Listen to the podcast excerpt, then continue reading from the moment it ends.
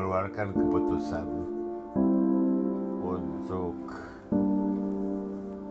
melarang pemulangan pemulangan ex warga Indonesia ex warga negara Indonesia yang sudah menolak uh, kewarganegaraannya dengan bergabung pada ISIS.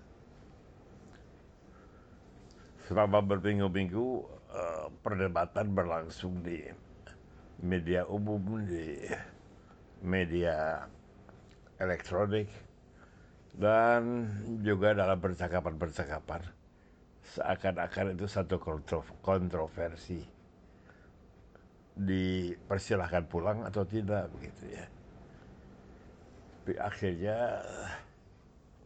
pemerintah sudah menitipkan pada Menko Polhukam yaitu Mahfud untuk melaksanakan pelarangan pulang itu.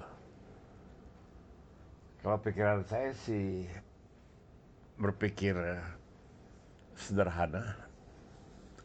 Kenapa ribut sekali gitu? Bukannya sederhana aja bahwa kasus orang-orang yang menjadi kombatan ISIS itu harusnya jelas kan?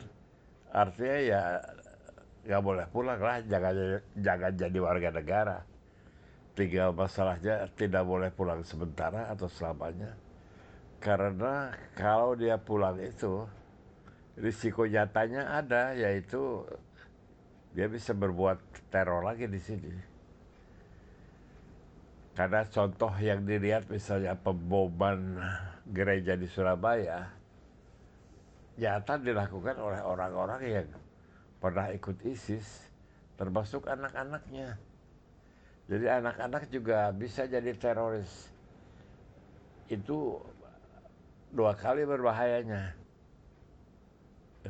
Berbahaya dari tindakan anak-anak itu sendiri, juga berbahaya bahwa uh, anak-anak itu dilanjutkan indoktrinasinya di sini dalam lingkungan ex yang terbatas. Jadi nggak tahu lah kalau saya pikir kalau gitu kita dalam urus negara ini ambil sederhana aja gimana ya seperti Gus Dur dulu. Cari hal yang paling prinsipil lalu putuskan yang sederhananya Lalu untuk penjelasannya boleh dirinci kasus-kasus di mana itu terjadi, cari kemungkinan adanya pengecualian dan seterusnya dan seterusnya. Tapi keputusan dasarnya harus aja harus ada dalam satu prinsip aja. Pokoknya kalau orang jadi kombatan di negara asing dan menolak paspor Indonesia, ya udah aja sama-sama cocok lah yang di sana di sana yang di Indonesia juga uh, berkurang kontaminasinya oleh orang-orang hasil brainstorming ISIS. Ini memang gejala dunia ISIS ini. Jadi kita bisa lihat uh, contohnya di tempat-tempat lain, negara-negara lain Contohnya adalah siapa yang moderat terhadap ISIS itu nantinya akan jadi korban juga.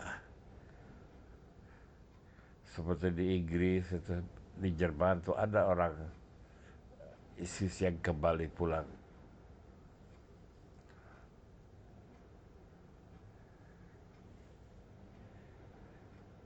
Contoh sebaliknya susah dicari kembali kalau dikembalikan dan lalu tidak terjadi terorisme, ya susah juga dibuktikannya. Ke satu, kalaupun orang itu melakukan teror belum tentu ketahuan. Kedua juga jaga waktunya gimana. Masa mau ditunggu 50 tahun gitu. Ya risiko selalu ada selama orang itu boleh pulang gitu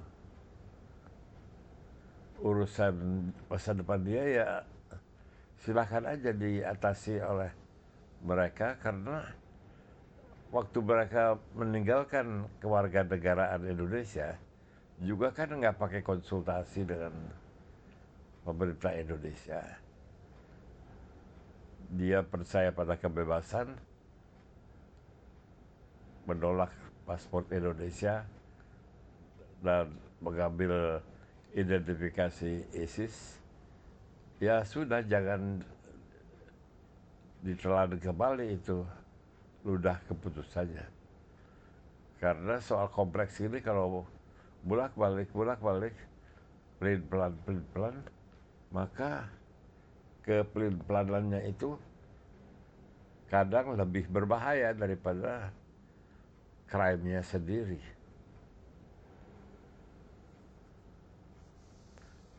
Kalau bagi saya ya susah mau ngomong lebih panjang lagi mengenai isu ini.